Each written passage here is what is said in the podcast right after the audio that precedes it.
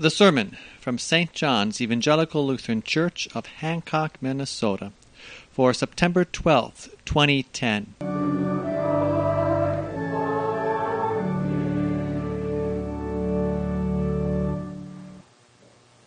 Grace and peace to you from God our Father and our Lord and Savior Jesus Christ. Amen. The word from God through which the Holy Spirit brings us wisdom is Proverbs 9, verses 8 through 12. Don't correct a scoffer, or he will hate you. Correct a wise person, and he will love you.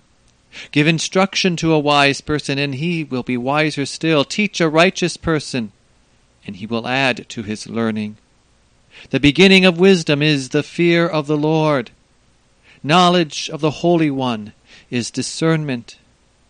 For through me your days will be many and the years of your life will increase. If you are wise, you are wise for yourself. If you scoff, you alone will bear it.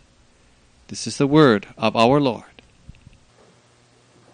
Dear friends in Christ Jesus, fellow saints, washed clean in the blood of our risen Savior. Stephen Hawking has authored a new book he is arguably the most renowned physicist since Albert Einstein. Although he suffers from a neuromuscular dystrophy similar to ALS, he has become an icon in his motorized wheelchair and with his voice synthesizer. He's a very smart man, smarter than any of us here. But he has no true wisdom. In his new book, the grand design. He argues that according to M theory, many, many universes have spontaneously come into existence, and that the universe that happened to have the right environment for life is the one that we happen to be in. And so you no longer need a God. You don't even need Him to light the fuse to get things started or to explain why the laws of nature are just so that makes our life possible. You don't need God if you have enough universes for this to happen in eventually. Or so his book claims. But, dear friends, the fear of the Lord is the beginning of wisdom, the scriptures declare. The very beginning, the very first fundamental principle starts with the Lord and knowing Him. And so, no matter how bright or brilliant or intelligent or knowledgeable or skillful a person might be, without the fear of the Lord, he or she does not have this true wisdom. The fear of the Lord is the beginning of wisdom. But we're not here this morning to criticize a great physicist. In fact, though we need to be on our guard against that kind of thinking out there, there's another th- thing we need to guard against as well. You know, even what I've said so far can, can lead us down a path of temptation to be arrogant about what we do know. To think that since we know the Lord, we've got it made. But that kind of pride has no place with the fear of the Lord. That kind of pride is what drives us out of God's family and ends up leaving us worse off than someone who did not even know what it meant to be a child of God. True wisdom has no place for such kind of arrogance or pride. For true wisdom learns in reverent fear. That's the theme for us to take to heart today as the Holy Spirit works in us through this Word of God. Wisdom learns in reverent fear. For you see, true wisdom receives the Lord's correction with all humbleness. That brings us to the first part here for us to take to heart today to humbly receive the Lord's correction. And, and, notice how Proverbs here describes that correction from the Lord. He says, Rebuke a wise man, and he will love you. Instruct a wise man, and he will be wiser still. Teach a righteous man, and he will add to his learning. Wisdom is, is not complacent with what we already know. It wants to add to our wisdom. It wants to know the Lord better. And that's why we love his correction, his rebuke, his discipline. For it trains us in true wisdom. So humble yourself under the Lord's correction. Humbly receive his instruction, his discipline.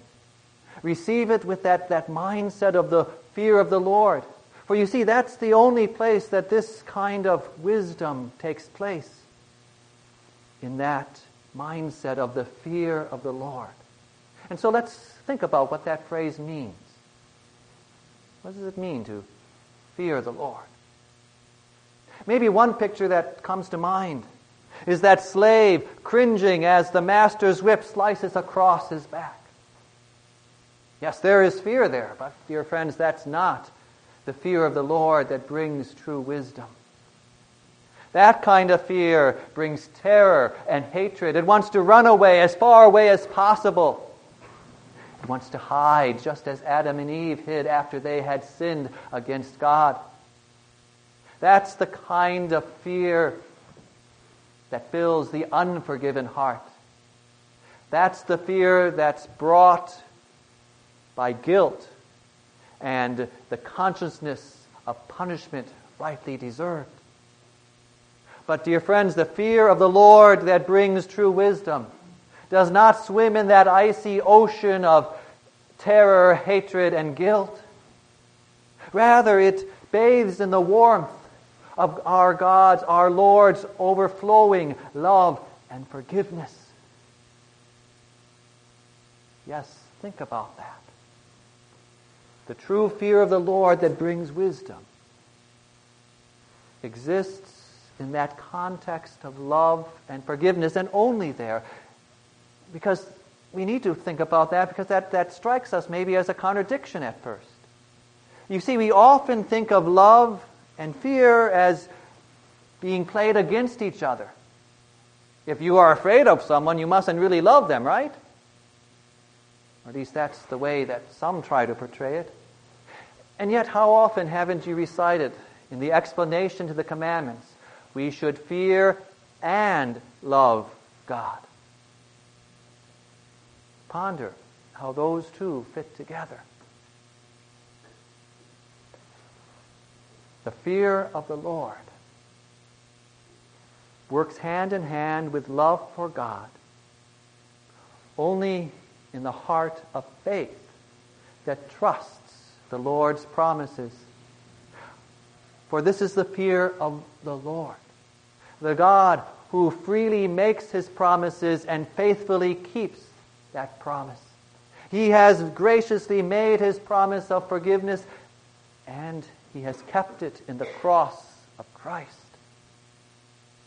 In fact, if we try to get rid of the contradiction by just focusing on God's love and forgiveness and leaving out the fear of the Lord, then we end up losing true wisdom, we end up losing everything, really.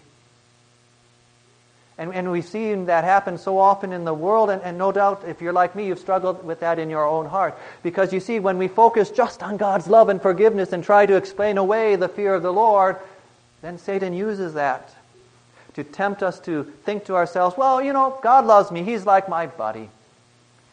So I can do what I want, and He'll be there for me. He'll watch over me. He'll take care of me as I live my life as I please. And if I feel like calling on Him at some time, well, He'll be there because God is love.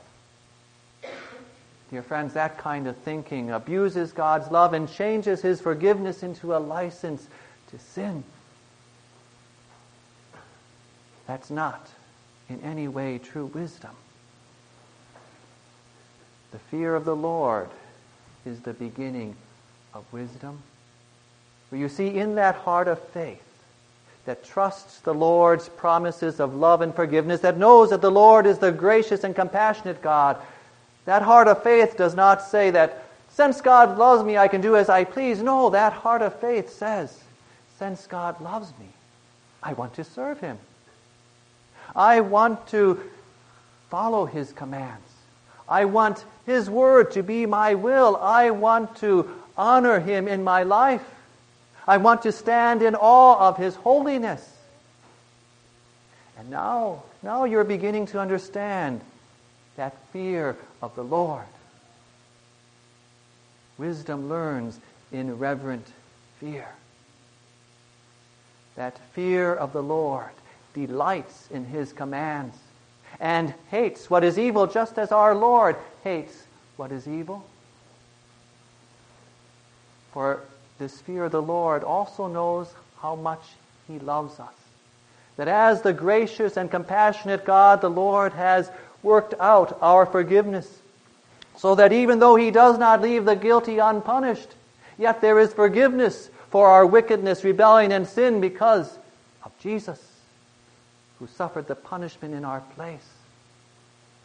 Yes, this fear of the Lord knows the Lord's love, but that does not do away with the fear. Rather, it, it, it accentuates that desire to serve our Lord. It accentuates that desire that says, why would I want to dishonor the name of my God? For only the Lord is my Savior God. In Him alone is forgiveness. Why would I abuse or assault His holiness? Why would I serve myself instead of Him? Why would I not delight in His commandments instead of going my own way? That's the fear of the Lord which is the beginning of wisdom. True wisdom learns in reverent fear. And maybe the closest example we have is, is the comparison of children with their father. Children love their father. They know how much their father loves them. And yet, children also recognize that their father will correct them, discipline them, rebuke them, train them. But rather than crossing out their love for Him, that kind of discipline reinforces and strengthens just how much their Father loves them.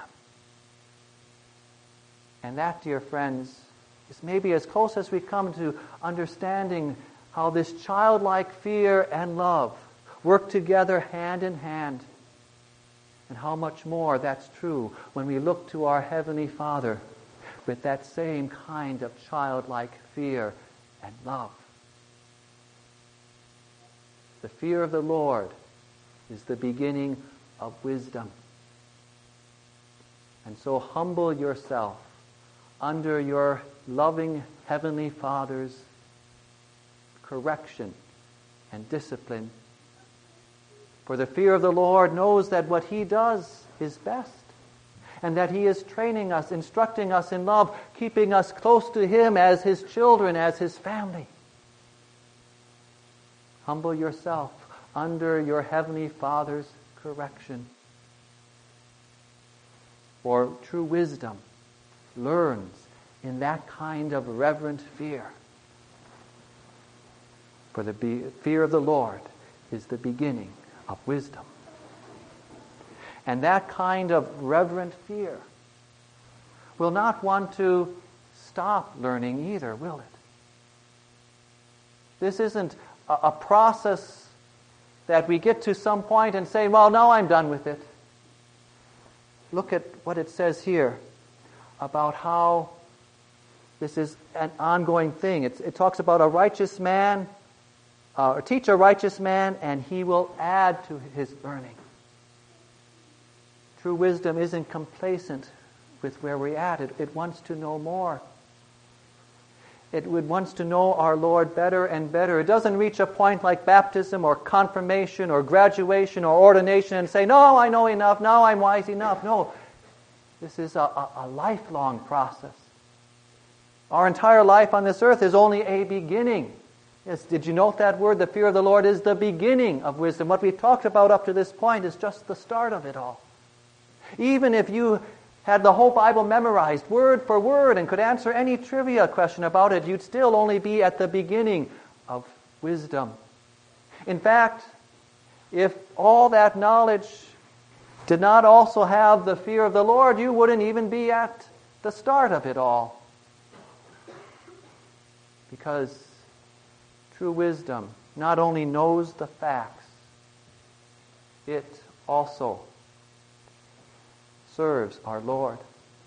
It gladly hears His word, it cherishes His promises, it treasures His message, it daily puts into practice His commands, and wholeheartedly believes His promises. True wisdom honors Him with our choices and decisions, and it glorifies Him with our words and actions. True wisdom becomes more and more a part of the way we act and think and speak and feel. True wisdom shapes our character, thoughts, emotions, wants, disposition, attitudes, and behavior. Yes, how far we have yet to grow in this wisdom in our life. We are truly only at the beginning of it. It is a, a lifelong process. And it's not something someone else can do for you.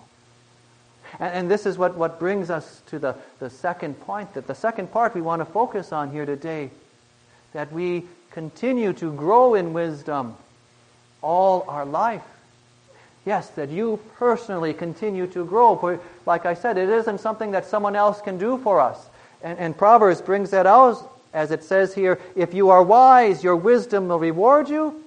If you are a mocker, you alone will suffer. Yes, we reap what we sow.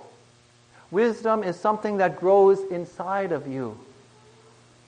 And so, if you are growing in wisdom, you yourself will benefit. If you are regressing, you're the one who will suffer.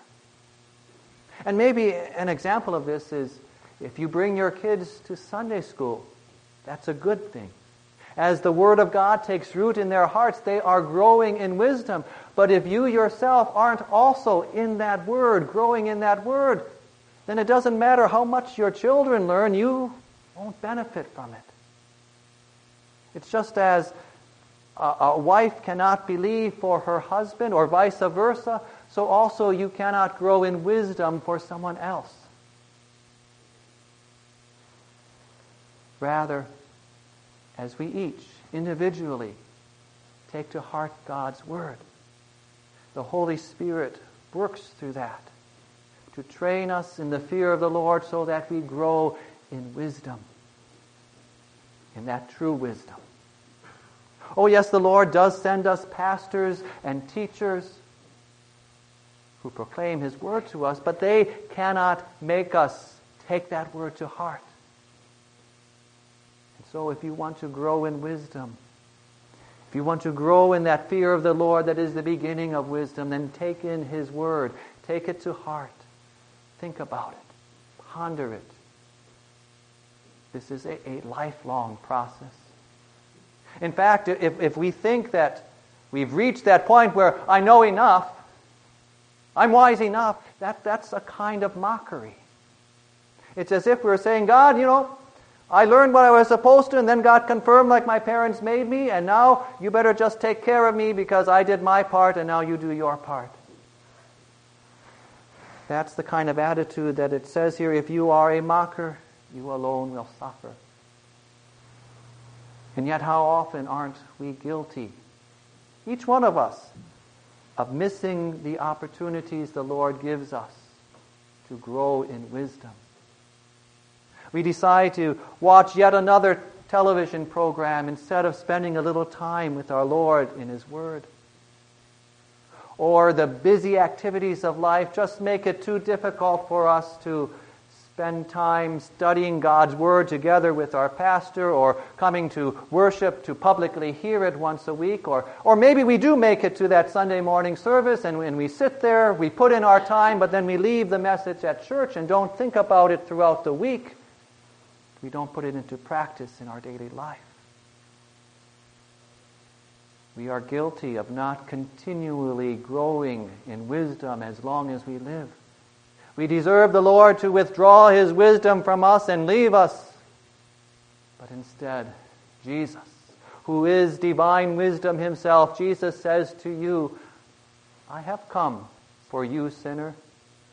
I have come and became flesh and blood to die in your place. My death pays for your sin.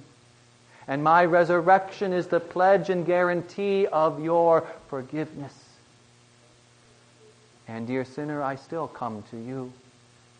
Through my word and sacraments, I come to you with that message of forgiveness. Don't despise me by neglecting uh, my message. Rather, take it to heart. For through that good news, you learn to delight in my commands and to grow in true wisdom. The fear of the Lord is the beginning of wisdom. So, dear friends, continue to grow in that wisdom as long as you live. For as we grow in that wisdom, we humble ourselves under the Lord's correction. For the fear of the Lord delights in what he does for us. The fear of the Lord is that beginning of wisdom, so that true wisdom delights in our Lord. True wisdom learns and keeps on learning in reverent fear. Amen. Please stand.